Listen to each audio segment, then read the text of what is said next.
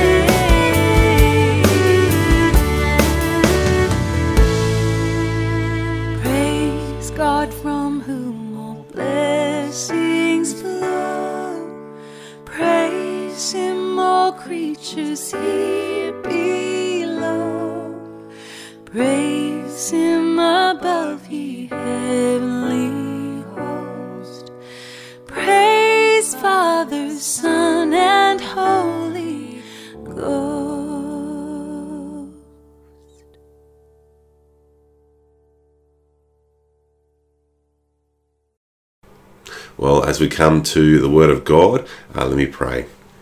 Heavenly Father, help us to live as families united in respect and love. Bring us to the joy and peace of your eternal home. Father, may we hear your word now as we read it. In Jesus Christ our Lord. Amen. Well, our Bible readings today begin with 1 Samuel chapter 1. You can read the whole chapter. And our psalm today is 113. Have a pause of the video now, read those, and then we'll come to think about 1 Samuel 1 as we begin our new series in just a moment.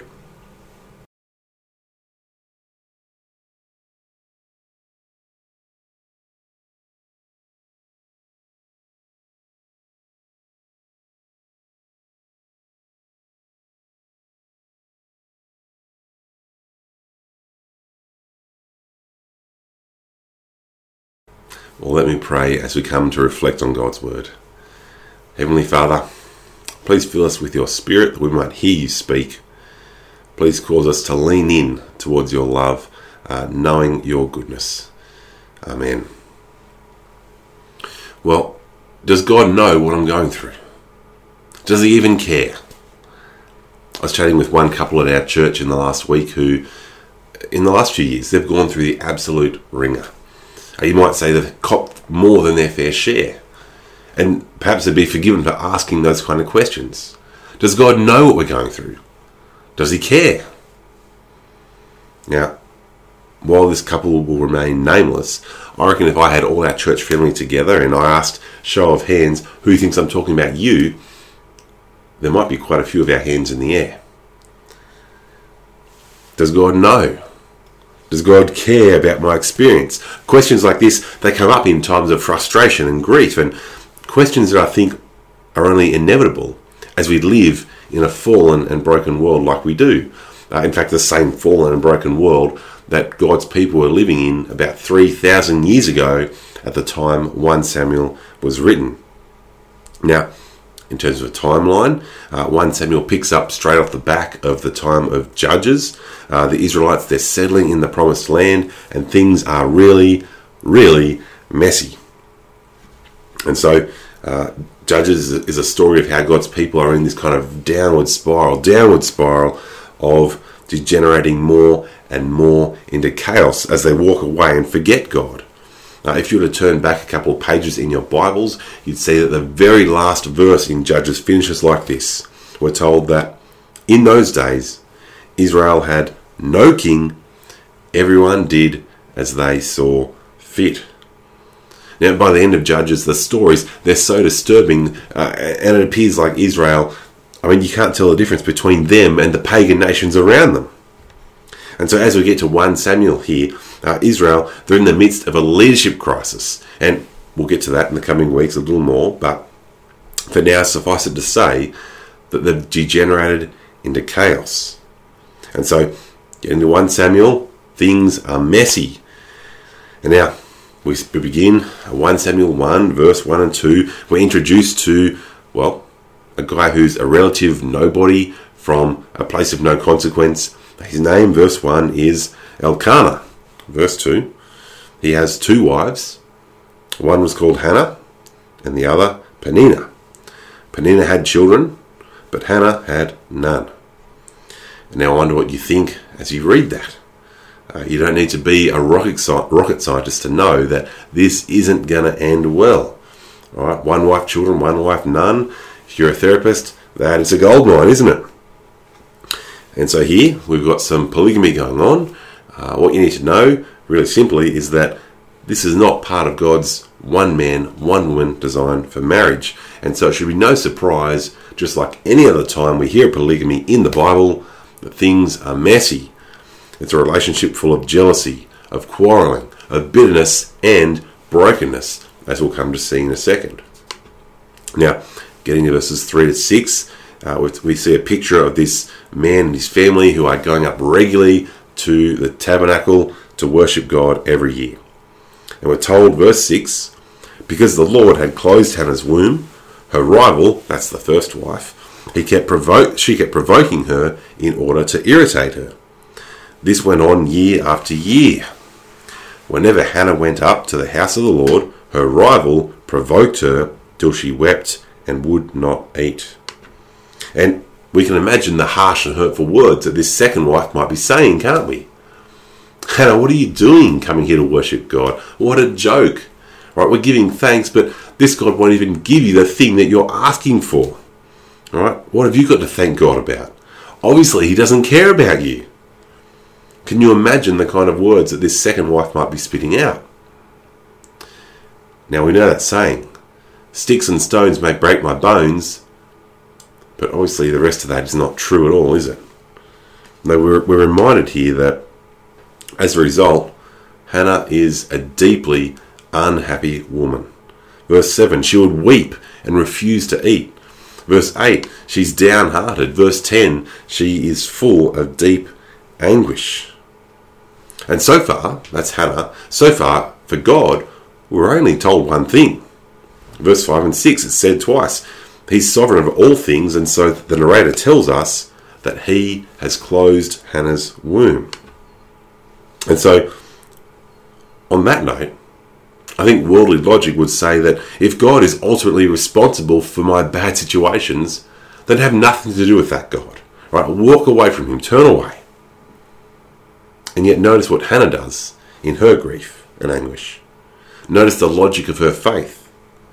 Right? In true faith, Hannah understands that it's precisely because God is sovereign that there's nowhere else, no one else worth turning to.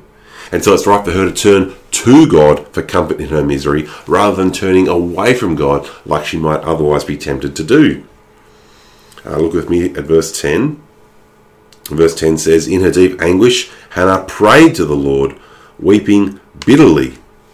And she made a vow, saying, Lord Almighty, if you will only look on your servant's misery and remember me, and not forget your servant, but give her a son, then I'll give him to the Lord for all the days of his life, and no razor will ever be used on his head. Now, in praying that God would remember her, it's a prayer looking for assurance that God both knows and cares how I'm feeling, that he cares when I'm suffering, that he cares when things aren't going my way. And what we see unfold in the rest of this chapter, it's a story of fortunes being reversed. In fact, it's a theme that we see picked up through the rest of the books of 1 and 2 Samuel, as God properly establishes his order and justice. And so our story here, it ends with that kind of reversal. From a position of being frustrated, a position of being in grief, Hannah goes to God with the plea of assurance that he knows and cares, and she returns, verse 19, we're told, with her prayers being answered. That the Lord remembered her, we're told. She's given a son, and she names him Samuel. And though she might have been tempted, like the rest of the Israelites, to do what seemed right for her in her own eyes, perhaps being tempted to forget the vow that she's made. No, instead, with her prayer of assurance answered, assured that God knows her, that he cares about her, that God loves her, she risked her own future happiness. And when the boy was no older than 3, maybe 4 years old, she took him to give him his whole life in service of the Lord at his tent. Can you imagine how much courage, how much certainty in God's goodness it would take to do that? To give up her one precious son. Now, although it seems like Hannah here is the main character in the story, she kind of is. It's not a story about Hannah. And it's not a story about us either. We're not called here to dare to be like Hannah. It's not a promise of what God will do for every barren woman. Nor is it a guarantee of what God will do for those who pray in earnest faith to him. No, ultimately, this is the story that's meant to push us to see that God is doing something. That God is active in solving the leadership problem his people have, but also it's a story that's meant to drive us to reflect on the character of God.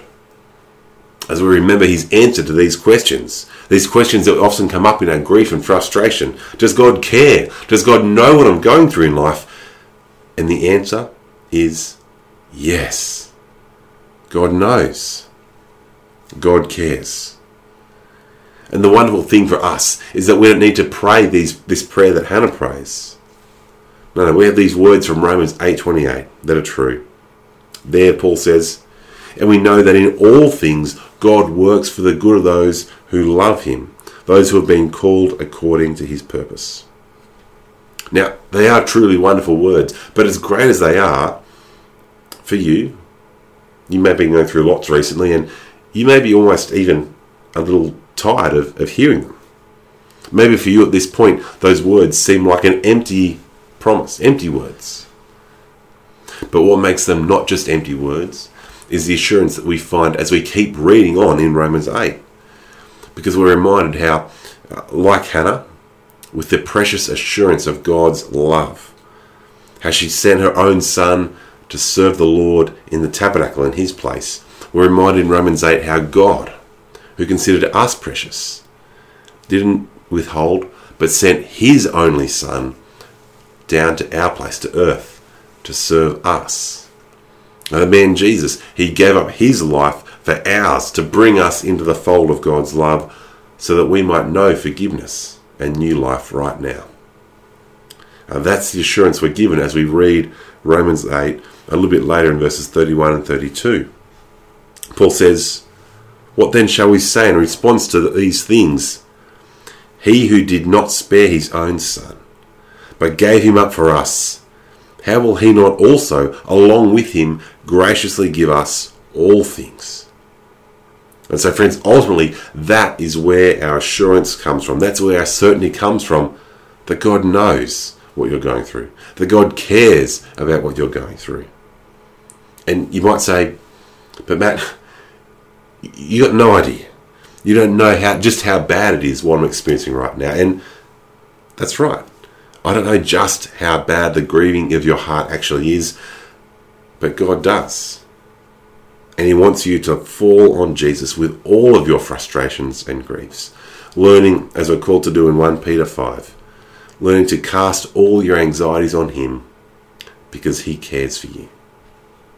And so as we roll into the new year now, bind these final words of Romans chapter 8 on your aching heart. Romans 8 verse 38 and 39. "For I am convinced," Paul says, "that neither death nor life, nor angels nor demons, nor things present nor future, nor any powers, neither heights nor depths, nor anything else in all of creation will be able to separate us from the love of God that is in Jesus Christ our Lord." Friends, never be in doubt, no matter what you're experiencing in this broken world. Never be in doubt that we have a God and Saviour who knows and who cares. Will you join me now in turning to him in prayer? Let's pray. Heavenly Father, thank you that while our world may feel turbulent and we may feel like we are in the midst of chaos, we may feel distant, we may feel like no one else knows what we're going through or can ever possibly experience it. Thank you, Lord, that you know and you care. Help us to be comforted by that knowledge. Help us to be comforted by the knowledge that together we stand in Christ. Christ who came and gave up his life for us. Father, help us to lean on one another and to lean on your grace. We pray this in the name of Jesus. Amen. Well, with that great assurance now, we turn to him in praise.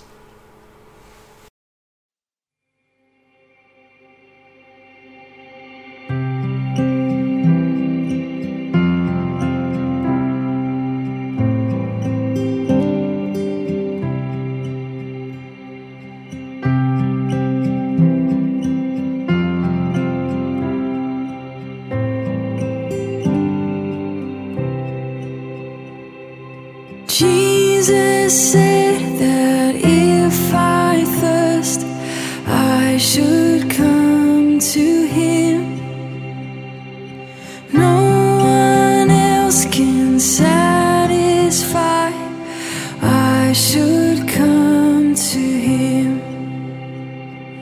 Jesus said if I am weak, I should come to him.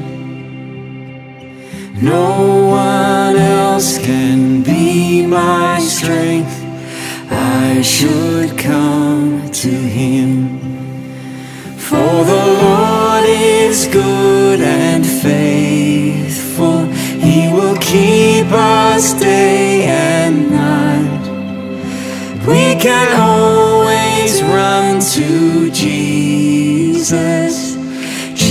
Jesus strong and kind.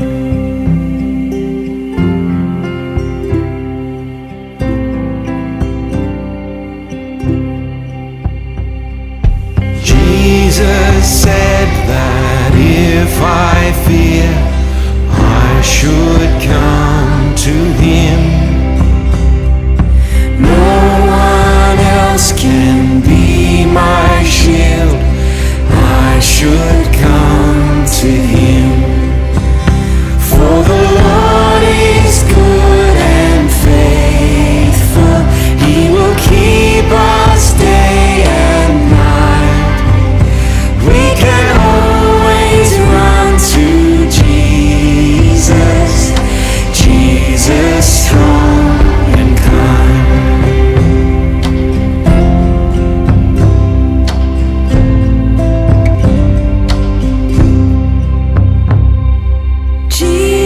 Said if I am lost, He will come to me, and He showed me on that cross, He will come to me, for the Lord is good and faithful, He will keep us day and night.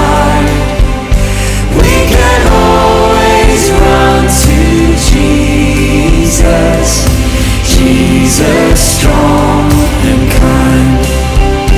For the Lord is good and faithful, He will keep us day and night.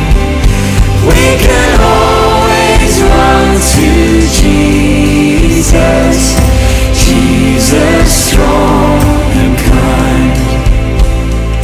Jesus strong and kind.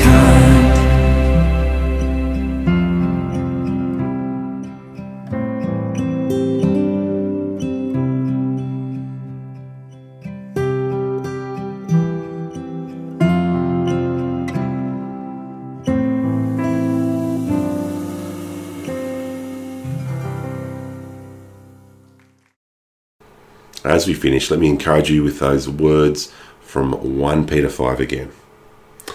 Humble yourselves, therefore, under God's mighty hand, that He may lift you up in due time. Cast all your anxieties on Him, because He cares for you. God bless. Have a great new year.